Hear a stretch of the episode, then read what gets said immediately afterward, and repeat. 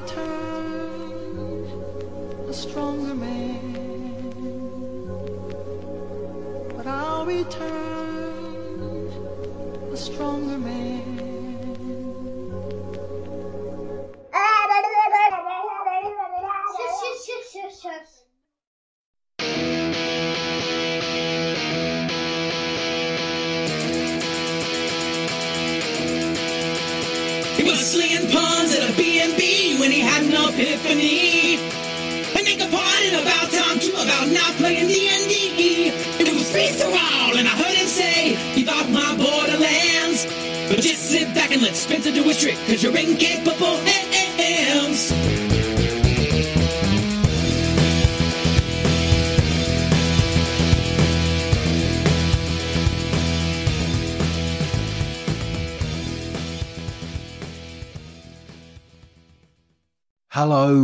I'm Spencer, aka Free Thrall.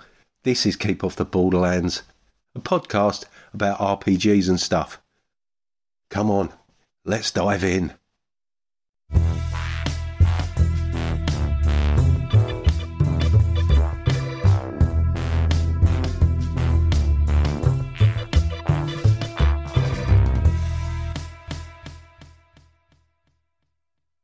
Nice to see Menion, aka Rob, is back after a six month break with a new episode of Confessions of a Wee Timorous Bushi.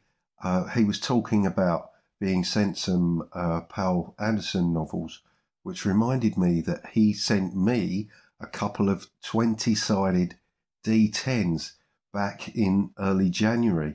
I think I'd mentioned getting a pair of them with the MERP first edition box set that Games Workshop put out in 1985, and um, that, along with all my other RPG stuff, kind of I, I got lost in the move up to Scotland, and um, but I was able to pick up a, a pretty reasonably priced uh, MERP box set from eBay, which was pretty much it had everything in there. Plus, it had it actually had a copy of the second edition rulebook in the box set, which was a nice surprise.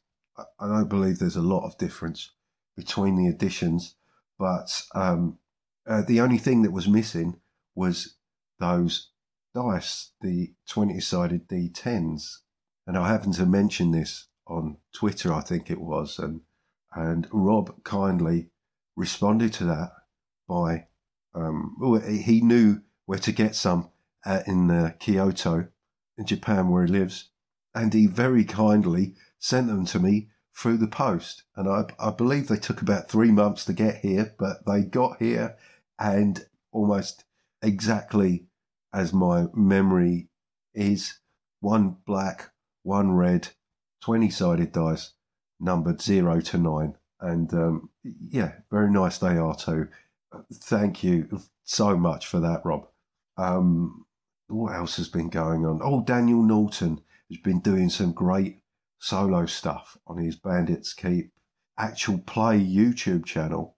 Um, that's been very interesting. I've still got some catching up to do there as I kind of missed the boat on that one.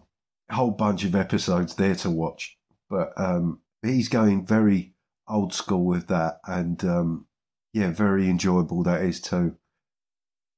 I'm planning to do some solo stuff myself. I picked up the solo game 12 Years by Max Moon of Max Moon Games after seeing uh, that on the Geek Gamers YouTube channel. Um, looked very interesting. Max Moon also recently ran a Kickstarter for an expansion to that, uh, which I backed. Also, Geek Gamers recently recommended a new GM emulator called Gemulator from Solo Tabletop. That's pay what you want on drive through, and there is a load of material there. Lots of random tables and stuff, and um, I think it would be a great resource for for any GM, solo or otherwise. And I think that's well worth checking out. There's a bunch of great solo stuff from Perplexing Ruins, the creator of Fallen, the rules light 17th century Baroque horror fantasy RPG.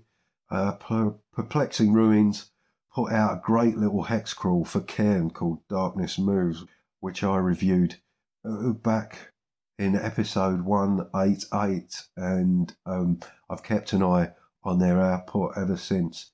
Lots of uh, interesting stuff coming out from them.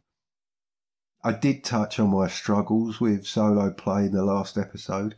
I think the main issue is making the time to play.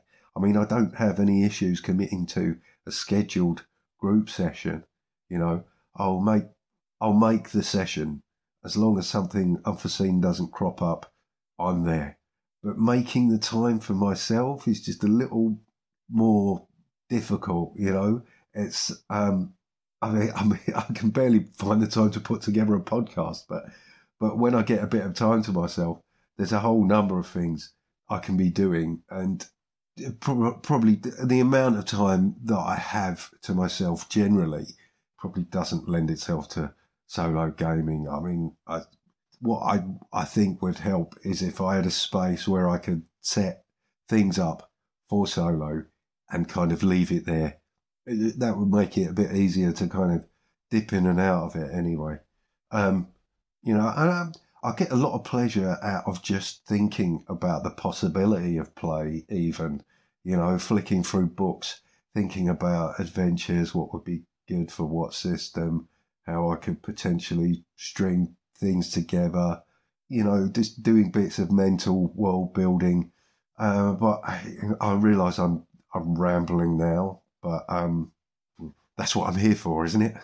Um, one thing that I've been thinking about is procedures of play, and I will be talking about that in this episode. Uh, listening back to the last couple of episodes I put out before my impromptu hiatus, you know, just to remind myself of what it is I'm actually doing here, um, it, it occurred to me that I need to make an apology for mispronouncing Safino's name several times um, of Alone in the Labyrinth when I responded to their call a couple of episodes ago. I'm forever putting the emphasis in the wrong place. Um, other things that I haven't spoken about. Um, had a great game of Cthulhu Dark over the Christmas break. We played in a gothic setting. It was run by the great Scott Dorward. Uh, really enjoyed the system and the game. Um, there, there is a rule in there. There's an interesting rule in there where I, I believe Scott suggested we might not include it in play, but it allows players to oppose each other's actions. So if somebody wants to do something, uh, another player can add complications by rolling against their role. That makes sense. So we spoke about possibly not including that rule, but I believe both Andy Goodman and Barney Dicker introduced that at different points, you know, wanting to throw a spanner in the works. And that was all great fun.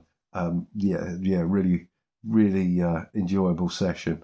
Uh, as for Call of Cthulhu, uh, the old farts have um, retired, shall we say.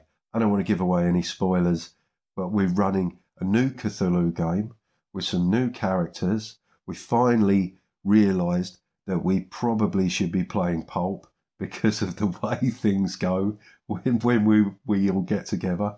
Um, sadly, Nicky Haller was unable to continue playing with us, but we have been joined by Jenny Fridy, who I have to say is an absolute hoot. I played in a few games with Jenny, and her characters are always a, joy to interact with.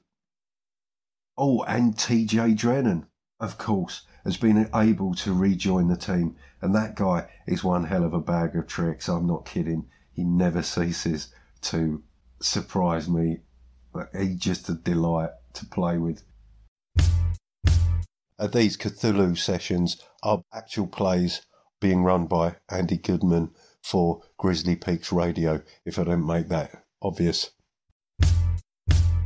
Then there's the Neo Triassic Shoreline Regression System plays test. wow, I sure butchered that. the Neo Triassic Shoreline Regression Syndrome System playtest. That came to an end after about 16, 17 sessions, I believe. I'm trying my hand at editing those sessions for the uh, End of Play's actual play podcast. And um, we've just started playing Coyote and Crow, which is a really interesting, it's sort of near future, set in North America, but Europeans never actually made it to the Americas. And uh, that's that's interesting. The system, as I understand it, is very similar to World of Darkness, uh, uh which is a game I haven't played, so uh, it may be completely different. But it's like a D12 dice pool system, and um, you know, it's a little more crunchy than what I'm used to. But I think I'm going to enjoy exploring that setting. So, um, yeah. How could I forget? I've been playing in a wonderfully intriguing game run by Safer of Safer Fantasy Crafting. He is using Barney Dicker's League of Eternal Guardians rules and utilizing a Cluedo board from the game Cluedo, or Clue if you're that way inclined. And um, yeah, that's been very enjoyable and some intriguing events going on there. Uh, this was something set up to be a one shot, but as it always seems to be the case with these one shot games, they run to about three sessions, which is fine by me. Um, yeah, great, great stuff. I sincerely hope that uh, this session inspires Safer to pick up the mic again, put out another podcast episode. I guess we'll call that an intro. Let's see what's in the pipe. Hey, Spencer, Jason here. Sorry I'm so late in responding to your latest podcast. Been busy, but as always, it was excellent to hear your voice. Really enjoyed it. I am definitely going to check out The Last Hand. That is, as time of this call, not available yet on itch.io. There's a page for it on itch.io, So I have followed it and look forward to that being available. Um, as far as George Patterson, yep, great guy. Talked to him back in January over my show about his latest product. I can't wait to see what comes next there. So, anyhow, keep up the great work. Take care of yourself, and I will talk to you soon. Thank you, Jason. Jason of Nerds RPG Variety Cast there. And stop apologising. If anyone's tardy around here, it's me. Okay? That was an excellent chat you had with George Patterson back when the Village of Sio was uh, first released. And you certainly weren't tardy when it came to promoting that. Excellent, excellent stuff from George and yourself. And yes, I can't wait to see what he gets up to next. Thank you very much for your call, Jason.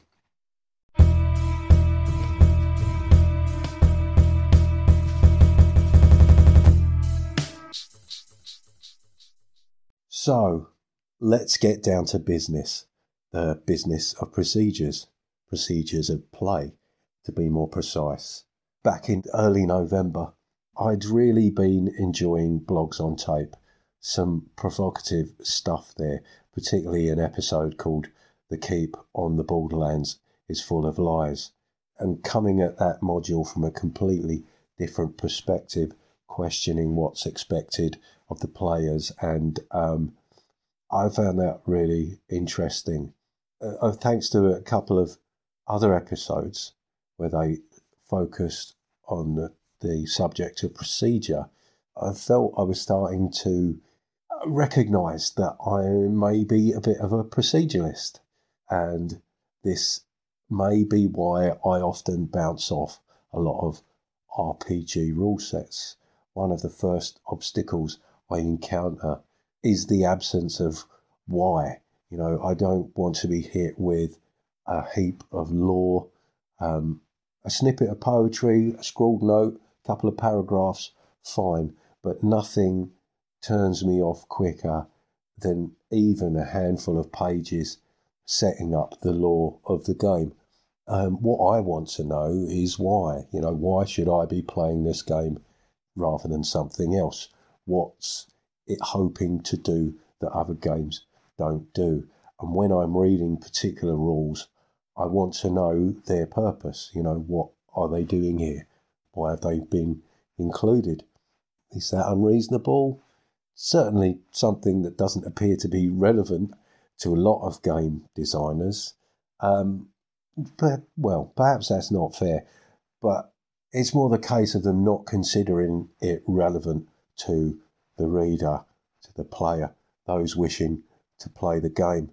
I mean, presumably the reader has already purchased the game, and perhaps it might be a little cynical to suggest that, uh, you know, why would they be continuing to try and sell the game to somebody who's already purchased it?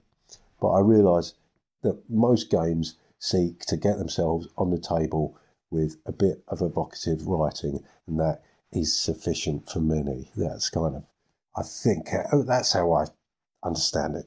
I mean, that, that makes sense to me. But this desire for a statement of intent is something that certainly helps me to understand why I'm drawn a lot to um, kind of OSR adjacent stuff. Uh, what I appreciate in these rule sets, the good ones, from my perspective, is that they often begin by setting out the creator's intentions, the design philosophies, what their game seeks to facilitate at the table. This doesn't have to be unique, it just has to be clearly stated. For me, that is. I, I realise this is a personal preference and may be completely superfluous to you. Um, this brings me back to the blogs on tape and the issue of procedures of play, something a few of the episodes have focused on.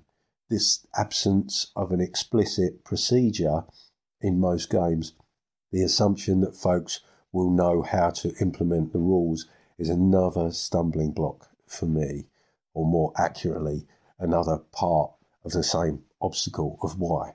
Well, I guess that's more of a how question. Some seek to just get things going by asking the player and the GM, if you don't consider them to be part of the player category, some thought provoking questions, conversation starters, because essentially what, what RPGs are is a conversation. Obviously, there's a lot more to it than that, but asking these questions is a great way to get the ball rolling and bridging that chasm between rules and play. Now, you might think that chasm is overstating it somewhat, but that's how it often feels for me. Again, this issue is often addressed with an example of play, which is great if it's there. Um, but I find myself wanting something a bit more specific, or should I say, less specific. Uh, a structure, a framework, bullet points, list of operations, a procedure, basically, because, as I say, this is more than just a conversation. I realise a lot of this is born out of my lack of experience as a GM, this desire to be ready for anything, you know, forewarned is forearmed and all that. The difficulty of looking at the contents of the book and struggling to imagine it running in play at the table. And I can hear you now. Get with it. Yes, get on with it. And I get that a bit of evocative background gets you invested in the world and excited to play in that particular setting. The thought provoking questions get play started before you even realise what's happening. And that's all great. I just feel I need a little something else, a little something extra. And the more I think about it, the more it seems that this is something that would be easy enough to write myself. Again, I want to be sure I'm not missing anything. And yes, I don't doubt that I'll discover what's missing soon enough if I just get on with it. But I do want to come up with something because I enjoy thinking about these sorts of things. There's great advice in both Into the Odd and Electric Bastionland. Chris McDowall reminds us what to remember while running the game. And um, to illustrate that, I'm just going to read a couple of bits. Uh, this is from Into the Odd Remastered. Refereeing. A good referee presents the players with interesting choices and ensures that these choices have a meaningful impact on the game. Give information. You are the player's eyes, ears, and nose. Describe the situation and answer questions generously. There should be surprises, but players should feel that their decisions are based on sufficient information. Ensure that players know the risks they are taking with their actions. Show impact. Each situation should present the player with an interesting choice. Assessing the risk against the possible reward is a vital part of the game, so help them understand the possible consequences of their actions. Remember, easy choices make a boring game. Present choices. Whatever the player's actions, the game will advance. Ensure that every choice has impact on the current and ongoing situation. If the player's actions call for a save to be rolled, success and failure should both have consequences. He fleshes this out a little bit more in Electric Bastionland, where he really embraces the whole bullet point approach that I'm such a fan of. Conducting the game, I'll just say that in Electric Bastionland, the term conductor is used instead of referee because of the whole conductor electric connotations. Also, you know, a train conductor because a lot of the book, um, the point crawl aspect of it is inspired by the London Underground map, and the fonts and layout are very much influenced by how things are presented in the London Underground. Anyway, I digress. Conducting the game. Conducting the game is a combination of hosting, refereeing, and playing the game. First, give information generously. Information. Tell the players their current situation. When they ask a question, give your answer and ask a question back. If you think they have misunderstood, clarify. When the players declare actions, consider your response in the following order. Can this be an interesting dilemma? Why not just make it happen? Call for a save. Whichever you use, describe the impact. Dilemmas. A dilemma is a tough choice. When describing a dilemma, make them pick or push. Present two desirable or undesirable choices. The players either pick one or push for both. If they push for both, it typically expends a resource, comes with a risk, or requires an exceptional plan. Make it happen. If there's an interesting dilemma to present, the simplest thing is to just make it happen. Move immediately to the impact. Impact, tell them what happened immediately. Whenever possible, amplify the impact. If they give you a golden opportunity for a long term impact, take it. Answering questions. Give information to make things interesting. Suggest a way to investigate and get more information. Suggest a specialist that knows more. Being a good conductor. Be honest. Bastionland can be strange enough without you throwing in smoke and mirrors. Tell them what's happening and let them make informed decisions. Be fair. You're all in the game together but you have to be impartial. Let the dice fall openly. Give warnings, but follow through on your word and maintain failure and success as viable outcomes. Be confident, trust in your ideas, and give players the experience they deserve. Describe places as if you've been there yourself. Use exaggerated character voices and try out that strange monster you're not sure how to work. All great advice, I'm sure you'll agree. Well, you don't have to agree with that, but I think it's great advice.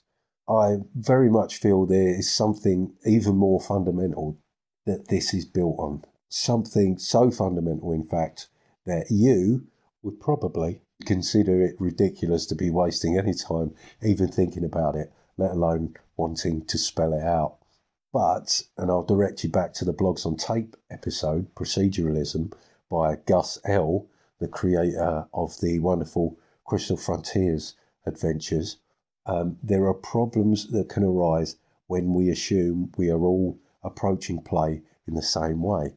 Maybe not so much of an issue for an established group because such disparities will soon reveal themselves. But when we consider broader groups, maybe folks coming together to play online, or perhaps more poignantly, interactions on social media, this is at the root of much of the polarizing discourse that you see flying around. Now, I'm just going to interrupt myself here by saying that Chris McDowall is currently working on Mythic Bastionland and has been blogging recently specifically about procedures and examples of play. I've probably already mentioned this before, but Mythic Bastionland is freely available as a playtest at the moment and is primarily a hex crawl game, uh, where Into the Odd was focused on dungeon crawling, and Electric Bastionland employs the whole point crawl idea. Um, with the hex crawl approach, you have a slightly different set of procedures to consider. In fact, what I'll do now is share with you what Chris has written for Mythic Bastionland. Refereeing primacy of action. Even when using the rules for travel, exploration, and combat, remember this is the most important thing. No rule or system within the game should devalue the actions the players take. Remember the core of giving players information, honouring their choices, and describing the impact of their actions. Giving information. The players can only make interesting choices when they are presented with difficult situations and given all the information needed to engage with it. Giving a player a burden that they weren't expecting can feel arbitrary. Instead, present burdens as a cost to desirable actions. For example, you can betray the seer, but you will gain shame. Now, I realise I don't want to get into the whole burdens system here essentially what Chris is saying there is that you're informing players of the cost of their actions up front. Improvisation. When faced with a question not answered by a rule, note, or procedure, you improvise. Anything too beneficial or too harmful creates the feeling of an arbitrary world.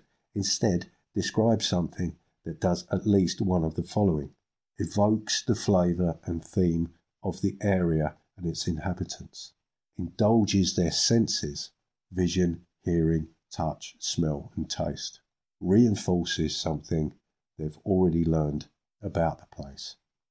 Taking action. When the player takes an action, the referee works down the list. 1. Intent. What are you trying to do? 2. Leverage. What makes it possible?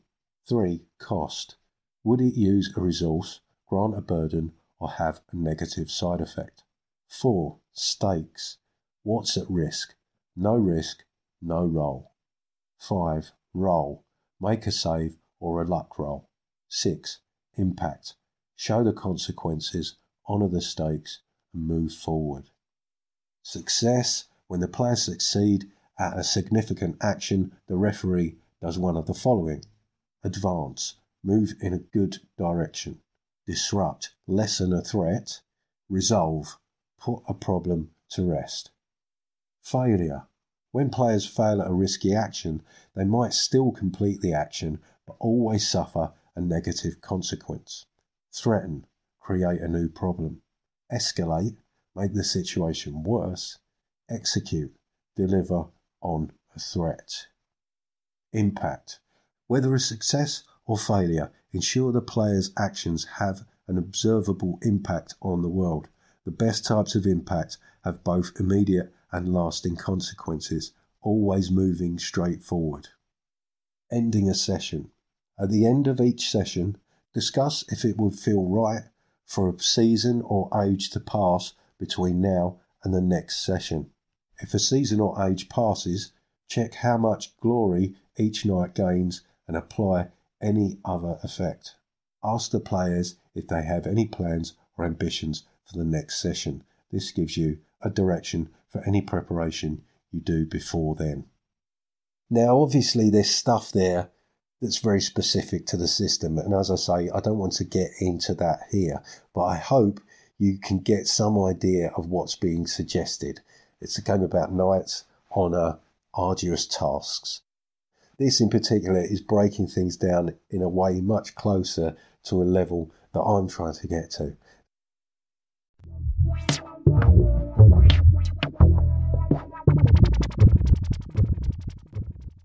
Well, I think I'm going to leave it there. There's more I could say, and there's more I will say, actually, but I will do that in the next episode. Well, if the next episode isn't me and Barney shooting the breeze, of course, I'm very much looking forward to sharing that with you as well. Speak soon.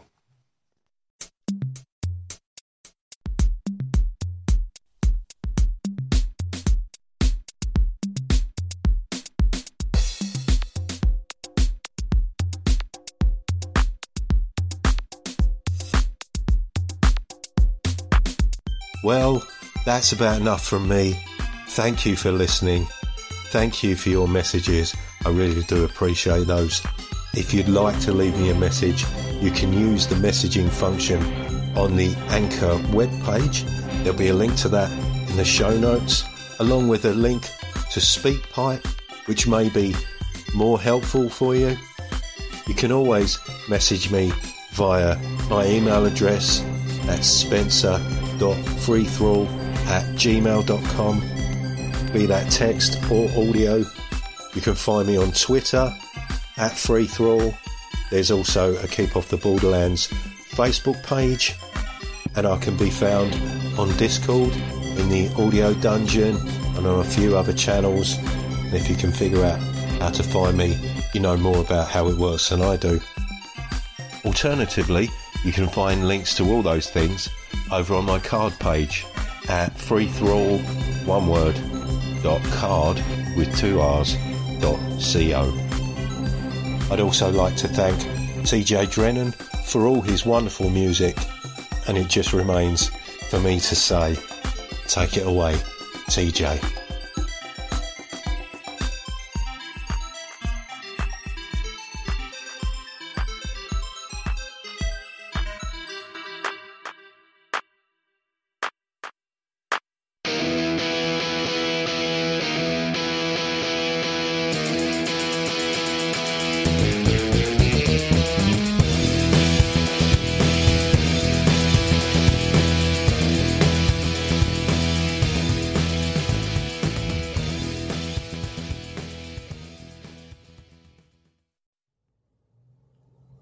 Warning If celebrating the sound of dice hitting the table and pondering the meaning of the many acronyms within your player's handbook doesn't cure that burning sensation, please see your doctor.